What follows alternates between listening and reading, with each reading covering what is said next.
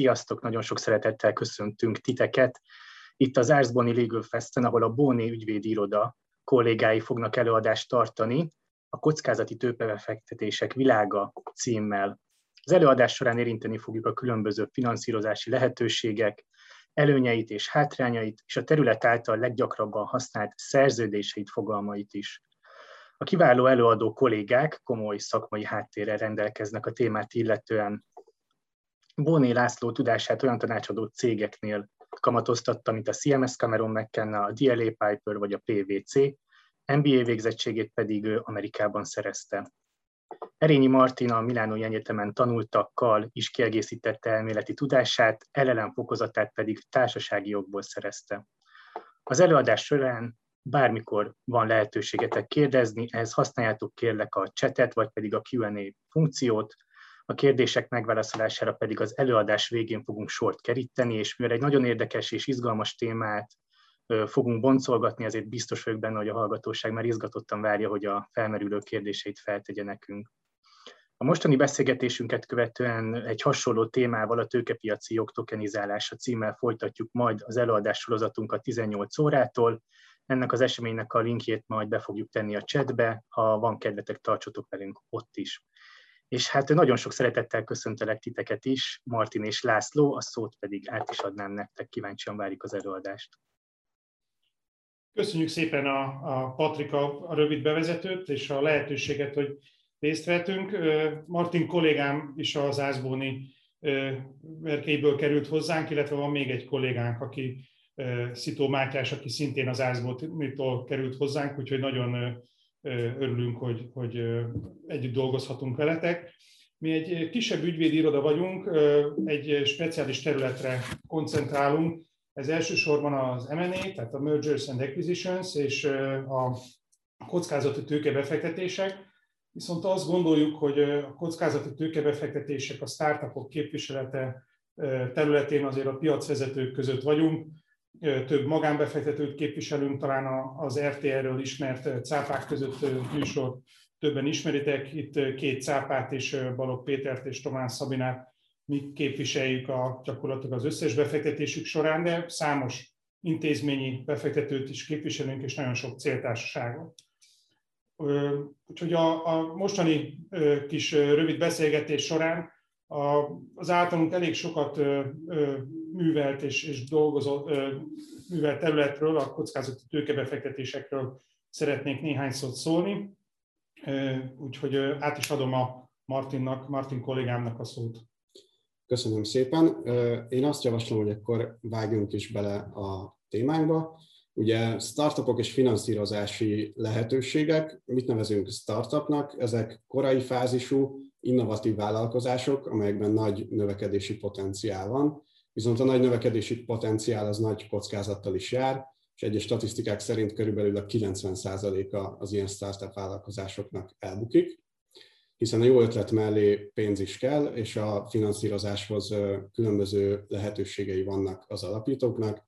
Első körben ugye létezik a bootstrap, ugye bootstrapnek az amerikaiak a csizma végén található kis anyagot hívják, amivel könnyen felhúzhatjuk a csizmát, ez pedig a növekedésnek és a fejlesztéseknek a saját forrásból, tehát önerőből való finanszírozását jelenti. Ez viszonylag kevésbé jellemző a startupokra, Hogyha ez nem jönne össze, akkor következő lépés a 3F, vagyis a Friends, Family, Fools, akiktől tőkét vonhatnak be az alapítók. Természetesen lehetőség van külső tőke bevonására is banki hitelek, vagy kötvénykibocsátás formájába. Vannak viszont kifejezetten startupokra jellemző finanszírozási megoldások. Itt első körben a crowdfunding, vagyis a közösségi finanszírozás, ahol magánszemélyek dönthetnek arról, hogy jellemzően kisebb összegekkel támogatják az induló startupokat, és cserébe a szolgáltatást vagy terméket általában diszkonttal megkaphatják. Üzleti angyalok, ők általában korábbi startupperekből lett későbbi befektetők, akik a saját magántőkéjüket bocsátják rendelkezésre, mellett pedig mentorként is funkcionálnak. Az inkubátorok és accelerátorok azok jogi, marketing, üzleti tanácsadást nyújtanak az induló vállalkozásoknak, irodát is biztosítanak nekik, valamint kapcsolati tőkét, emellett pedig gyakran pénzt is befektetnek, és hát az egyik főszereplő a startupok finanszírozása tekintetében az a kockázati tőke, aki, aki a mai előadásunknak is a főszereplője. Ugye van, és ugye miért is van szükség kockázati tőke alapokra? Ugye, mert egész egyszerűen máshonnan nem tudnak ezek a cégek tőkét bevonni. A legegyszerűbb, legolcsóbb pénz az az ügyfélpénz. Végzünk egy szolgáltatást, adunk egy árut, kifizetik, arra költjük, amire jó, jól esik. Második lehetőség ugye egy bankhitel, bankkölcsön. Itt ugye a, a, visszafizetem a tőkeösszeget, a kamatot a banknak, és azon túl más nem kér. Ugyanakkor vannak olyan induló vállalkozások, ezek a startupok, amik nem tudnak egyikből se még pénzt bevonni, hiszen vagy nincs még termékük, nincs még szolgáltatásuk, és egész egyszerűen e, ezáltal, többnyire ezáltal nem is hitelképesek. Ekkor jönnek a kockázati tőkealapok szóhoz, vagy jutnak szóhoz, és az magas kockázatú cégekbe befektetnek. Ez lehet, a kockázati tőke alapból is van sokféle, van egész kicsi, mondjuk magyar piacon ilyen a Euroventures, ami már régóta működik, ez egy 5-6 fős stábbal működik. Meg vannak egész nagyok, mint például a Széchenyi tőke alap, vagy a High Ventures, ezek több tíz fős stábbal működnek, külön osztályokkal. Itt ezeket, hogyha céltársaság vagyunk, ugyanúgy meg kell néznünk, hogy melyik az a kockázati tőke alap, ami nekünk szimpatikus, melyikkel tudunk jól együttműködni, mindegyiknek vannak előnyei, hátrányai. Fontos az, hogy, hogy ne csak a kockázati tőke alap világítson bennünket át, mint céltársaság, hanem céltársaságként is egy, egy, egy background checket, egy átvilágítást végezzünk magán a, a, a kockázati tőke alapon. Értelemszerűen az ilyen startupok magas kockázatokkal működnek, és örülünk, hogyha egy kockázati tőke alap bejön. Értelemszerűen azért a kockázati tőke alap is szeretné csökkenteni a kockázatát, és ezért egy széles portfóliót hoz létre, sokfélébe fektet, hiszen tíz vállalkozásból mondjuk egy bejön, kilenc sajnos a, a, a, a lefolyóba végzi, viszont abból az egyből szeretne sokat keresni.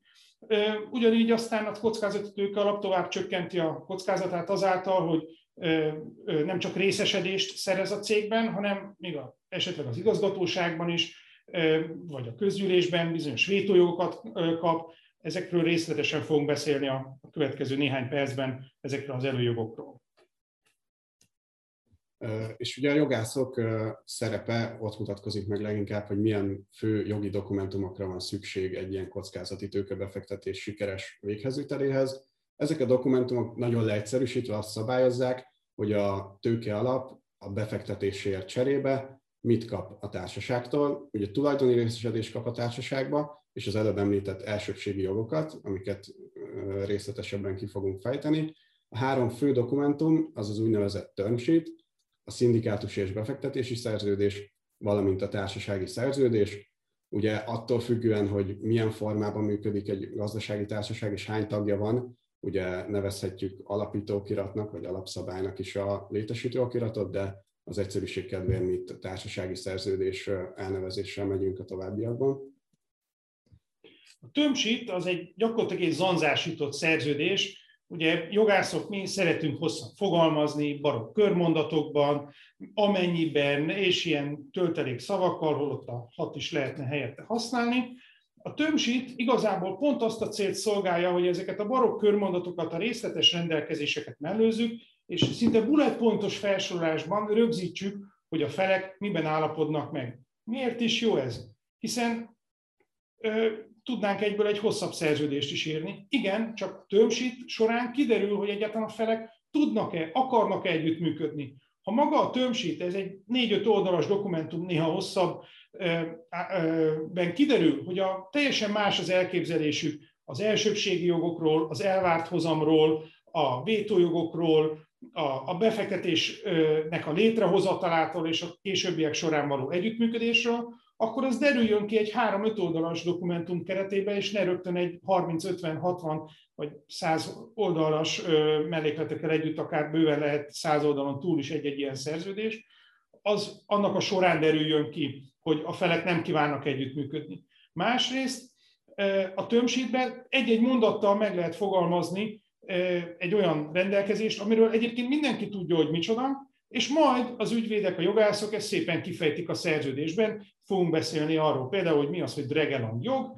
ha erről leírjuk, hogy a befektetőnek van dregelong joga, és azt néhány feltételt rögzítünk, azt elég így beleírni a tömsítbe, bullet pointtal, és majd a későbbiek során a részletes befektetési és szindikátusi szerződésbe kifejtésre kerül. Milyen tömsítek vannak? Kétféle tömsít van, egyrészt ami binding, tehát kötelező erejű, és ami non-binding, nem kötelező erejű. A binding igazából az könnyen beilleszthető egy, egy magyar jogi rendszerbe, ez egy előszerződés, ami alapján a felek a végleges szerződést kötelesek megkötni, nyilván a PTK-ban meghatározott kivételekkel. És ehhez képest van a non-binding, a nem kötelező erejű tömsít. Fölteszi az ember a logikus kérdés, hogy akkor miért kell tömsítet írni, egy non-binding tömsítet, akkor, akkor ez mire jó? Pont az előbb említett okoknál fogva, hogy akár már egy non-binding tömsítbe is kiderül az, hogy a felek akarnak együttműködni, nem akarnak együttműködni, és azért nagyon erős jelentősége van annak, akár ha egy non-binding tömsítbe is le van írva, hogy mondjuk az előbb említett dregelong joggal hogyan lehet gyakorolni, azt később elég nehéz áttárgyalni, kitárgyalni, hiszen egyszer már legalább non-binding szinten rábólintottak a felek. Ezért célszerű már magát a tömsít tárgyalásánál is jogász segítségét igénybe venni. Néha előfordul, bár szerencsére egyre ritkábban, hogy úgy kapunk megkeresést, hogy aláírtuk a tömsítet, akkor szeretnénk megkeresni. Sokszor széttárjuk a kezünket, mert látva a tömsítet, látjuk benne, hogy mondjuk ilyen készfizető kezességet vállalt véletlenül az ügyfél, ez egyszer fordult elő, eddig a hajunk égnek át, de hát nem tudtunk már mit csinálni, hiszen a tömsítben benne volt, kénytelen volt elfogadni.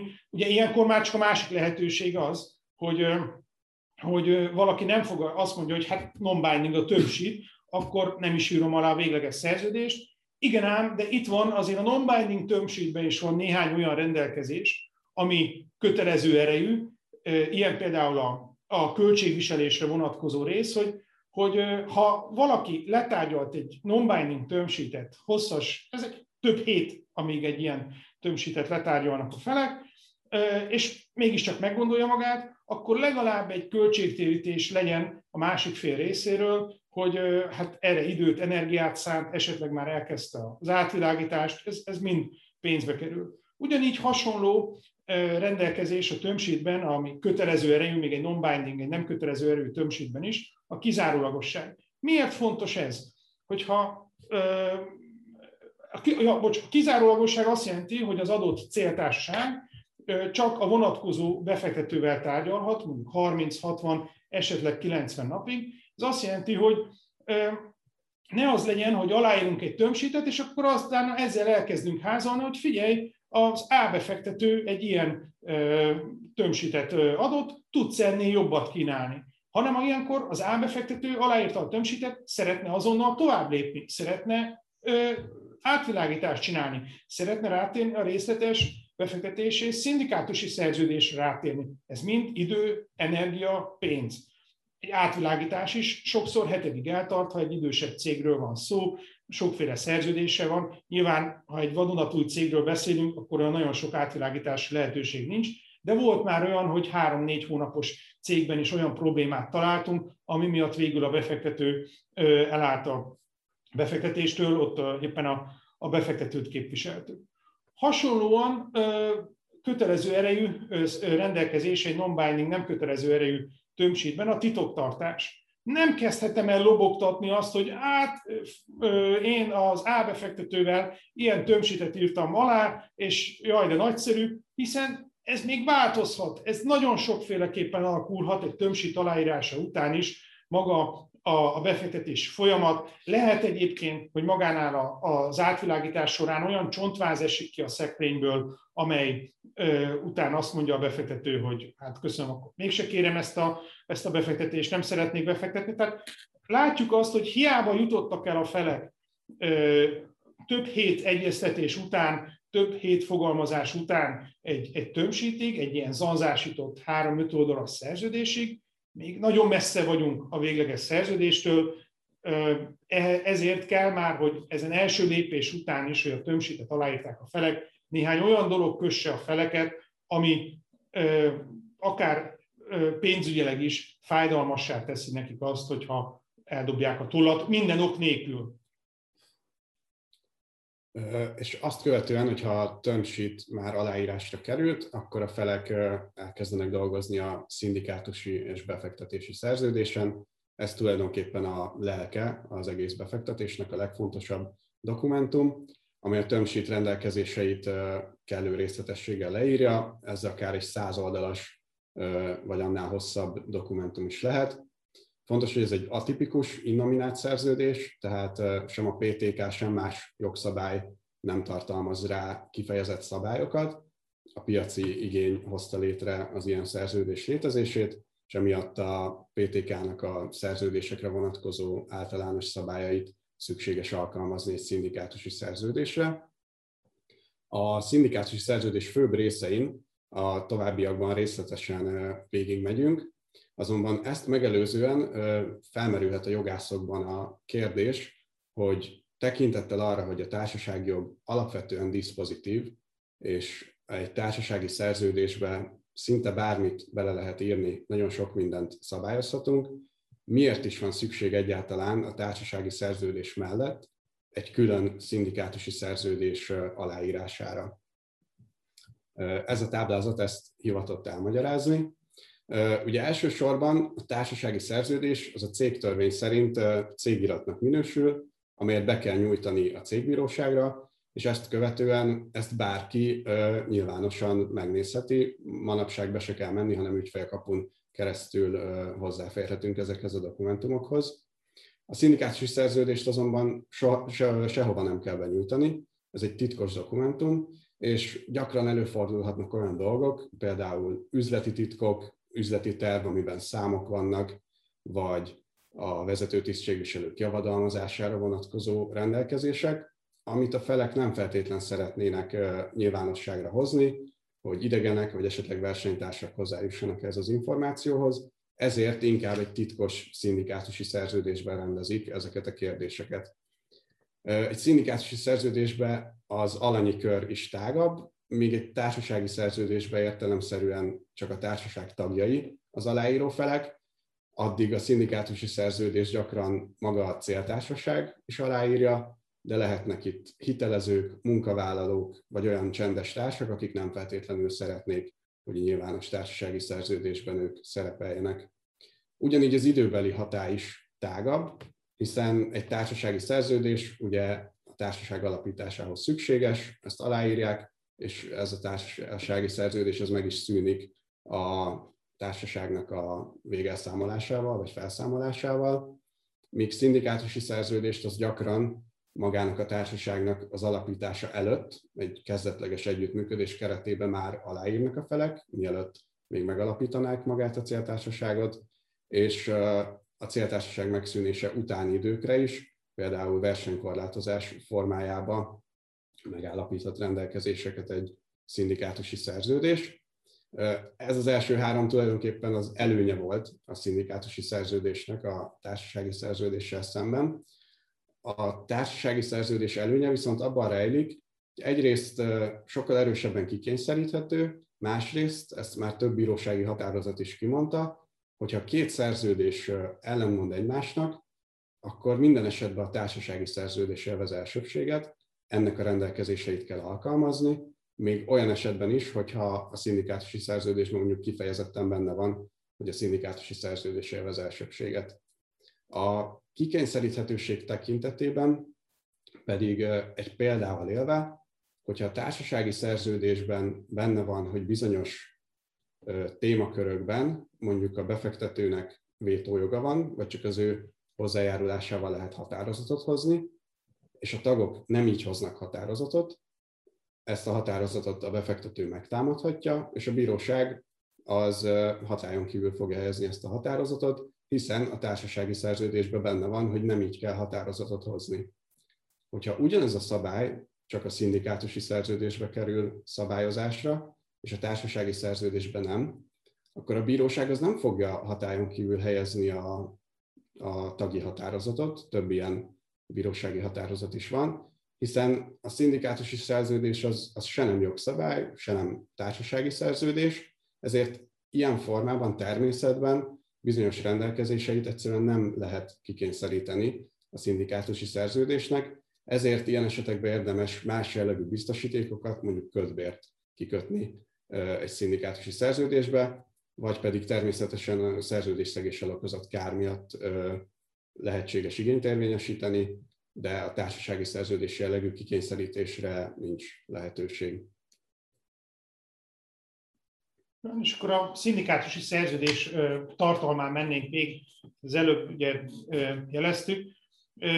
Nagyon sokszor komolyabb összeg kerül befektetésre, nyilván a lakossági folyószámlán egy 20-30-50 milliós összeg jól néz ki, de cégépítésnél ez, ez akár néhány hónap alatt eléghet ez a, ez a pénz, tehát sokszor több száz millió forint kerül befektetésre, illetve több olyan ügyletünk van, ahol, ahol néhány milliárd, egy, másfél, kettő milliárd forint kerül befektetésre kockázati tőkebefektetés keretében. Ez nyilván nem úgy történik, hogy a befektető egy átutalja másfél milliárd forintot, utána egy hátradől, és akkor várja, hogy történjen valami, és akkor időnként megkérdezi, hogy srácok, sikerült már elkölteni, hanem azt mondja, hogy részletekben adom oda ezt a pénzt, bizonyos feltételekkel tudjátok megkapni a későbbi részleteket, vagy a további részleteket.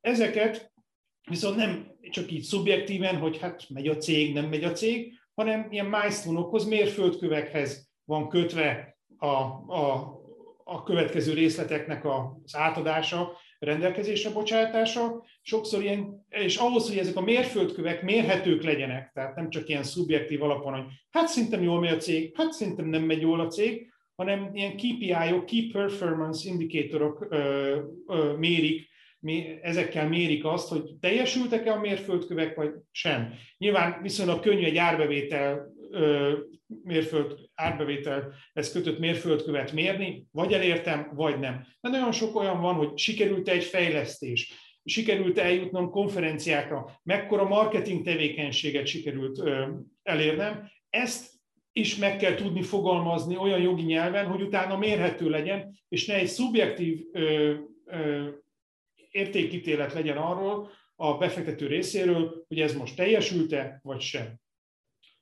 Másik eleme az ilyen befektetéseknek az úgynevezett ázsiós tőkemenés. Ugye ázsió, akik tanultak már társasági jogot, azok tudják, hogy egyrészt van a tőstőke, vagy jegyzettőke egy cégben, de azon kívül még további tőkét is lehet egy cégnek juttatni, ez az úgynevezett tőketartalék.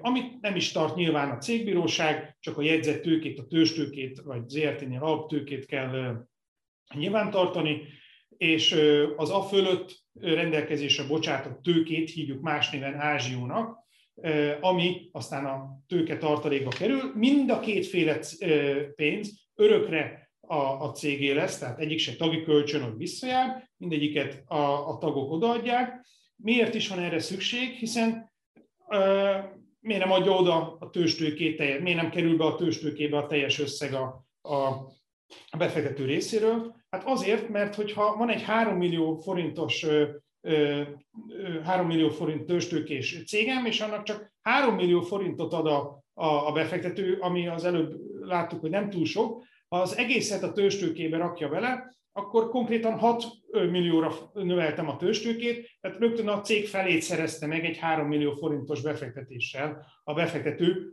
ami azért elképzelhető, de nagyon ritka, az igazából valószínűleg egy értéktelen projekt, amit ennyire alacsonyra értékelnek, vagy pedig azt mondjuk, hogy 3 milliót ad továbbra is, de ebből csak 1 milliót rakunk a tőstőkébe, amely esetben a maradék kettőt pedig a tőketartalékba. Ebben az esetben a 3 millió forintos tőstőke fölnőtt 4 millió forintra, tehát a befektető nem felét szerezte meg a cégnek, hanem csak 25%-át, és a fennmaradó kettőt rakta a tőketartalékba, az a fennmaradó kettő az ázsió ezért van egy ázsiós tőkemelés. Ez gyakorlatilag kivétel nélkül mindig így történik, nyilván általában nagyobb számokkal.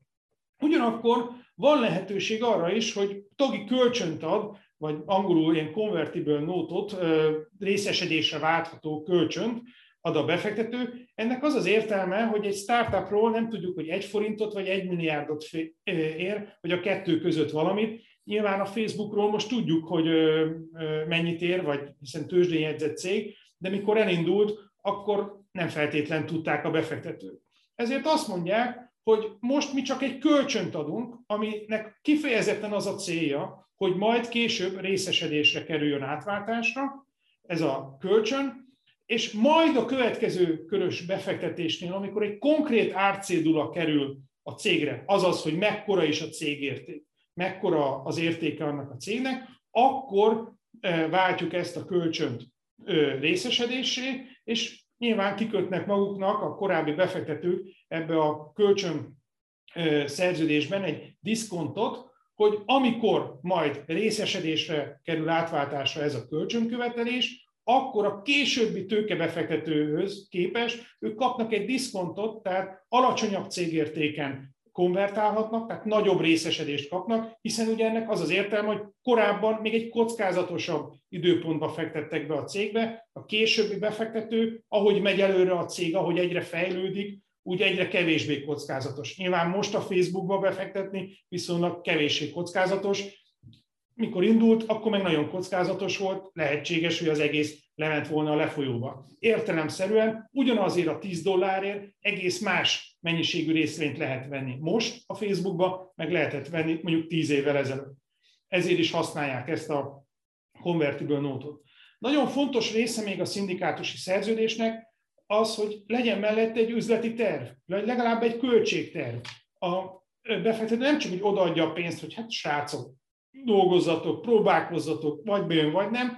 Nagyon sokszor le kell bontani, sokszor havi szintre, hogy mit terveznek, mit vásárolnak. Viszonylag könnyű elkölteni a pénzt, de azt értelmesen elkölteni nagyon nehéz. Tehát a túl sok pénz se jó, itt zárójelben megjegyzem, mert ugye a befektető egy hozamot vár el, az, hogy ott áll a bankszámlán a pénz, az nem termel hozamot, akkor termel hozamot, ha értelmesen el tudom költeni. Föl tudok venni jó munkavállalókat, tudok külföldi piacra menni, tudok értelmes marketinget ö, folytatni, ki tudom fizetni a szélzeseimet, akkor ö, értelmesen költöttem el, az üzleti terv szerint költöttem el a pénzt, és ahhoz, hogy ezt lássa a befektető, hogy hogy haladok a pénzköltéssel, a bevételekkel, ehhez le kell tudnom rakni egy üzleti tervet.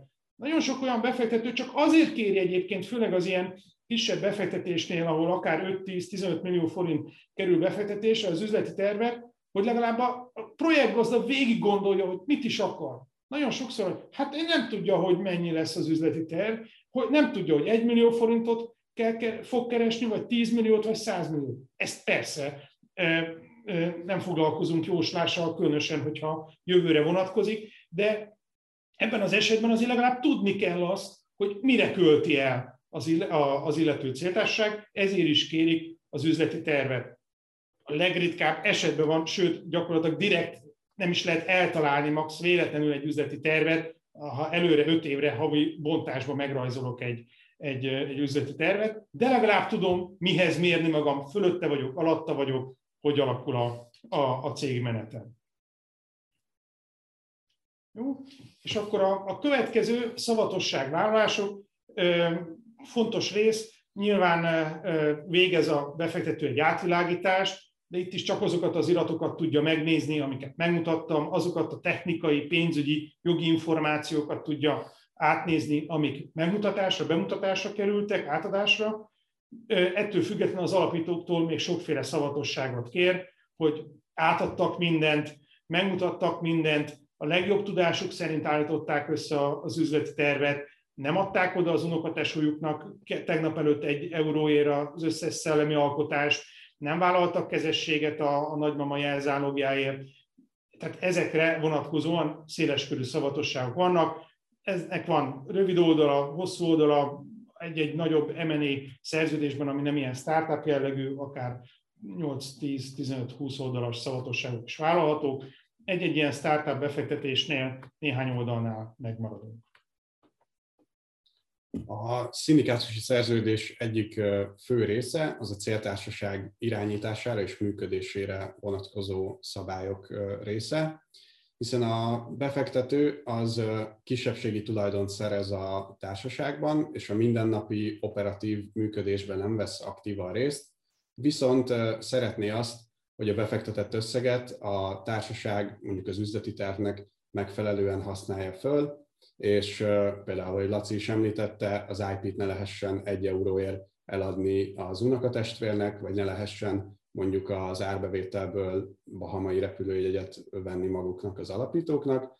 Pont ezért a legfőbb szerv döntéshozatala során ilyen fontos témakörökben a befektetőnek szavazatásöbbsége van, valamint vétójogokkal élhet bizonyos témakörök tekintetében, tényleg ezek a legfontosabbak. Az IP, hogyan használjuk fel a pénzt, a társasági szerződés vagy a főtevékenység módosítása, végelszámolás elhatározása, stb. Ez egy általában viszonylag hosszú felsorolás. Általában megilleti a befektetőt az úgynevezett flip-over jog is, vagyis a vezető tisztségviselőknek a visszahívása, illetve kinevezése. Ugye abban az esetben, hogyha a vezető tisztségviselők bűncselekményt követnek el, sikkasztanak, nem arra használják fel a pénzt, amire kéne. Nagyon súlyos esetekben a befektető jogosult egész egyszerűen leváltani őket, ezzel is biztonságba tudva a befektetését. És nagyon jellemző az, hogy a befektető egyéb testületekbe, mondjuk az igazgatóságba, vagy csak általuk létrehozott akármilyen névvel rendelkező testületekbe, döntéshozó testület vagy tulajdonosi bizottság bizonyos tagokat delegál, akik egyrészt tanácsadó jelleggel is működnek, másrészt bizonyos fajsúlyosabb kérdésekben döntési vagy vétójoguk is van. Itt a működéshez, irányításhoz szorosan kapcsolódik még az információszolgáltatás. Ugye a befektető szeretné tudni, hogy mi a helyzet a céltársaságban, ezért egyrészt általában havi, negyedéves és éves információszolgáltatási kötelezettsége van a céltársaságnak, amiben kitér a mérlegre, a eredménykimutatásra, cashflow számokra, különböző üzleti beszámolókra, valamint ha valamilyen rendkívüli esemény történik, végelszámolás, felszámolási indul a társaság ellen, akkor szintén információt szolgáltatnak az alapítók és a társaság a befektető részére. Ami szintén nagyon fontos, az, üzletrészek, vagy részvénytársaság esetén részvények elidegenítésére vonatkozó szabályok. A befektetőnek ugye elemi érdeke, hogy valamilyen szinten kontrollt gyakoroljon a társaság tulajdonosainak az összetétele felett, és nem szeretné, hogyha a tulajdoni részesedéseket bármilyen szabályok nélkül adni, venni, átruházni lehetne. Ennek ugye mindig az első lépése a csak adásvétel útján történő átruházás, hiszen hogyha a részvényeket vagy üzletrészeket lehetséges lenne csere vagy ajándékozás útján átruházni, akkor ez kiüresíteni a többi ö, elsőbségi jogot, ugye ajándékozás esetén az elővásárlási jog értelmezhetetlen, ezért ez általában mindig benne van minden szindikátusi szerződésben. Ami szintén nagyon fontos, az az elővásárlási jog. Ez ugye a PTK által is szabályozott, mindenki számára jól ismert jogintézmény, ugye abban az esetben, hogyha valamilyen külső harmadik személy, tehát aki nem a társaság tagja, az szeretne üzletrészt vagy részvényt vásárolni valamelyik tagtól, akkor a többi tagnak elővásárlási joga van, a többi tagot ugye értesíteni kell, és ugyanazzal az, azokkal a feltételekkel, mint ami az ajánlatban szerepel, jogosultak mondjuk gyakorolni ezt az elővásárlási jogot, és megvásárolni a részesedést.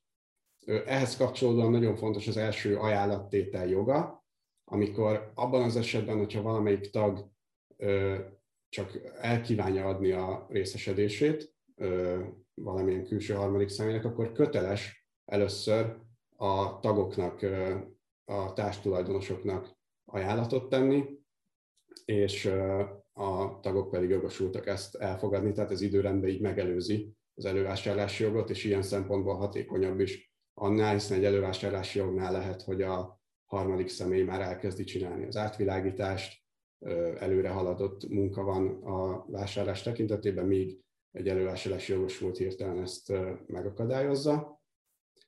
Amik nagyon gyakran szereplő és fontos elsőbségi jogok, az a dragalong és tagalong jog. A dragalong jog az együtt értékesítésre való kötelezés joga, ami általában a befektetőt illeti meg.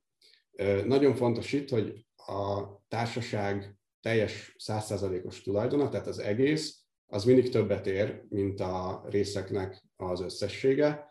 Tehát egy 100%-os tulajdonrész az nem tízzel ér többet, mint egy 90%-os tulajdonrész, hiszen ha valaki meg szeretné vásárolni a társaságot, akkor az egész társaságot szeretné megvásárolni, mert ha egy 10%-os tulajdonos benne marad, az lehet, hogy különböző problémákat ö, okoz majd az új tulajdonosnak. Éppen ezért, hogyha a befektető ajánlatot kap az üzlet részére, akkor ugye a drag, mint magával húzni, jogosult a többi tulajdonos társat kötelezni arra, hogy velem együtt ti is adjatok el ennek a harmadik személynek, így az egész társaságot értékesítve.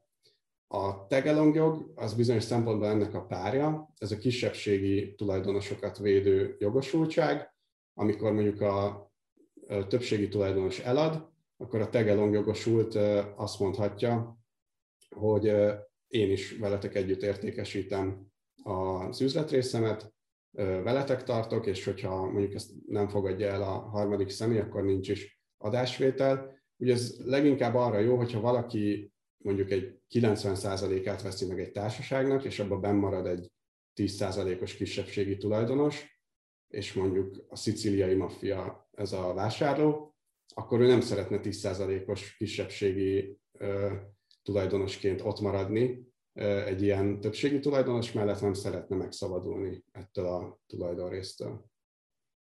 Így van, és még nem értünk a végére a sok-sok elsőbségi jognak, ami a, amikor a befektetőt megilleti. Van a likvidációs elsőbség, itt nem feltétlenül a cég likvidálására a magyar szóba, a magyar értelembe kell gondolni, hanem a, a részesedésnek a megszüntetésére kell gondolni. Ennek a legszebb, legjobb része az exit, amikor cégeladás történik, valamely nagy pénzügyi vagy, vagy szakmai befektető részére.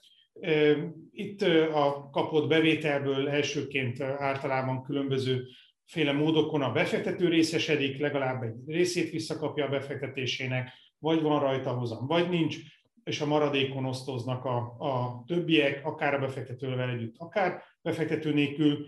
Ennek a kisebb verziója az osztalék elsőbség, amikor az osztalékból jogosult elsőként kapni a befektető, hát túlnyomó többségben nem fizet osztalékot egy-egy ilyen cég, elsőként, mert nincs miből, aztán, hogyha lenne is, inkább visszaforgatják és fejlődik a cég.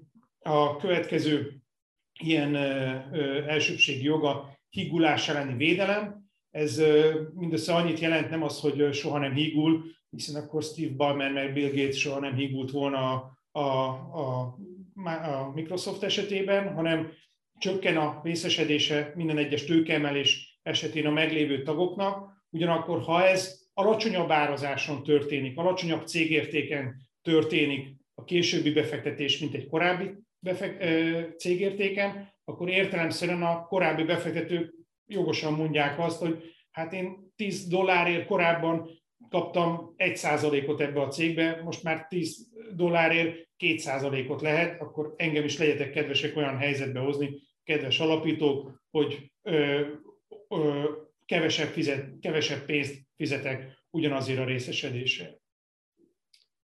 És hát miután sikeresen végigvittünk egy ilyen kockázati tőke befektetést, akkor nincs más hátra, mint a közös növekedés, tehát mind a befektetőknek, mind az alapítóknak célja, hogy a céltársaságnak mind a cégértékét, mind pedig az árbevételt folyamatosan növeljék, és nagyon gyakori, hogy újabb befektetőket vonzanak be. Ugye általában az első nagyobb befektetés nevezük Series A befektetésnek, utána B, C, és így tovább jönnek a többi befektetők. Ugye akkor válik igazán érdekes és szindikátusi szerződés, hogyha a különböző körökben csatlakozott befektetőknek az elsőbségi jogai összeérnek, és a közöttük lévő érdekeket és sorrendet kell valamilyen szinten szabályozni. És ugye ezek a együttműködések nem örök időkre szólnak, a befektetők és gyakran a alapítók célja is egy exit vagy egy IPO.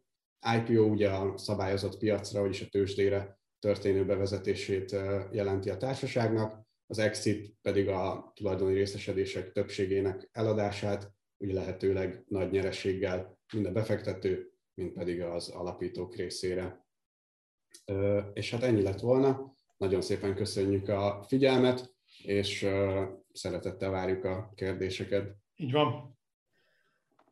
Nagyon szépen köszönjük Lászlónak és Martinnak. Elképesztően jó volt belelátni a háttérbe, hogy milyen folyamatok is zajlanak, és hát ilyen folyamattal kapcsolatban, főleg a szindikátusi szerződéssel kapcsolatban érkezett is egy kérdés, három kérdés ráadásul, de ezt egybe tenném fel, próbáljuk meg boncolgatni, mert érdekesek. Az egyik, hogy milyen tipikus buktatók vannak egy szindikátusi szerződés tárgyalásán, amikbe könnyű beleesni. A következő, ami ehhez kapcsolódik, hogy milyen befektetői jogokat semmiképpen sem szabad benne hagyni a szerződésben, és ezt esetleg egy gyakorlott szem ki tudja szűrni. És végül itt a szindikátusi szerződés egyeztetésénél, hiszen ez a szívelelke gyakorlatilag az egész tárgyalásnak, milyen viták, vitapontok szoktak felmerülni egy ilyen tárgyalásnál, ami a, a legerősebb vitát generálja. Igen, hát nehéz azért ezt így néhány percben összefoglalni, hogy, hogy általában sok-sok hétig tárgyalunk egy szindikátusit. Kezdve talán a legkönnyebben mi az, ami nem hagyható benne. Néha, hogyha bankos háttérből jön a kockázati tőkebefektetőnek néhány képviselője, ugye bankos háttér hozzászokott ahhoz, hogy mondjuk egy kölcsönt jelzálogjoggal, vagy személyes kezességgel, vagy akár mind a kettővel, vagy egy közjegyzői okiratba foglalt tartozás elismeréssel biztosít a, a, hite, vagy a kölcsönt felvevő személy. Az ilyen jellegű biztosítékok teljesen kívülesnek a, a startup befektetési körén. Ezek gyakorlatilag nem bevet, nem elfogadható rendelkezések. Ha azt látjuk, hogy valamelyik kockázati tőkebefektető ilyet szeretne tőlünk kérni, akkor azt javasoljuk, hogy ezt ne fogadjuk el. Ez, ez véleményünk szerint egy óriási hiba. Mi magunk is egy kísérletként tekintünk egy, egy startupra, mint alapítók. Egész más egy, egy, egy lakást venni jelzálogjoggal terhelten, mint egy új szoftvert írni, ami lehet, hogy a második Facebook lesz, de az is lehet, hogy néhány hónap után azt látjuk, hogy sajnos el kell engedni a projektet. Ezeket nem javasoljuk. Mit érdemes elfogadni, mit nem? Itt uh, nyilván vannak ezek a LEGO elemek, amikről beszélgettünk. Ezeknek is sok-sokféle formája van, Dragalong jogból is van többféle, antidilutionból is minimum kétféle van, itt azt kell végignéznünk, hogy ha, ha, ha alapítók vagyunk, vagy befektetők vagyunk, mi az, amit szeretnék elérni? Mi az, ami fáj? Mi az, ami nem fáj? Ez, ez, ez nagyon összetett. Nem tudok olyat mondani, hogy ami mindenkinek jó, és, vagy mindenkinek rossz. Ez tényleg azon múlik, hogy, hogy nekem mi a prioritás rendszere. Mielőtt leülnék tárgyalni a másik félnel, akár befektető vagyok, akár céltársaság, legyen a fejemben, hogy mi az, amivel tudok együtt élni, mi az, amit semmiképpen, mi az, amit egy kicsit átgyúrva, kicsit módosítva tudok elfogadni. Ha ez megvan, ez a prioritás rendszer, akkor végig fogom tudni ö, vinni a tárgyalást. Ugye az a hajó, amelyik nem tudja merre tartanak, minden szél rossz irányból fúj. Ugyanez van egy sima tárgyaláson is. Ha nem tudom azt, hogy én mit szeretnék elérni, akkor, akkor el fogok veszni a részletekbe, és lehet, hogy olyan részletesen fogok tárgyalni a antidilution jogot, amire nincs igazán szükség, viszont benne marad valami olyan, ami aztán pár hónap múlva rájövök, hogy hoppá, hát ez kár volt be. Nagyszerű, köszönjük szépen a választ. Érkeznek közben a kérdések. A következő, hogy ha megtörténik a kockázati tőkebefektetés, utána mennyire szent a béke, mi jellemző a befektető és a társaság között, a portfólió cég között? Vannak-e töréspontok a befektető és a cég vezetése érdekei között? Például itt hozza a hallgató, hogy ha az alapítók osztalékot szeretnének fizetni. Igen, hát ez, ez nagyon sokrétű lehet. Ugye amíg nem történik meg a befektetés, addig ugye kvázi az asztal két oldalán ülünk. Viszont mihelyt megtörténik a befektetés, a, a, a befektetőnek azon nyomban a legfontosabb érdeke, érdeke, hogy a céltársasága lehető legjobban működjön. Onnantól fog már odaadta a pénzét, nem tudja visszahozni, nem tudja visszakapni. osztalékot elképzelhető, hogy lehet fizetni. Általában mi, az alapítók is inkább visszaforgatják a pénzt az elején, és, és szeretnének növekedni. Tehát vagy növekszünk, vagy osztalékot fizetünk. A kettő együtt azért nagyon ritkán sikerül.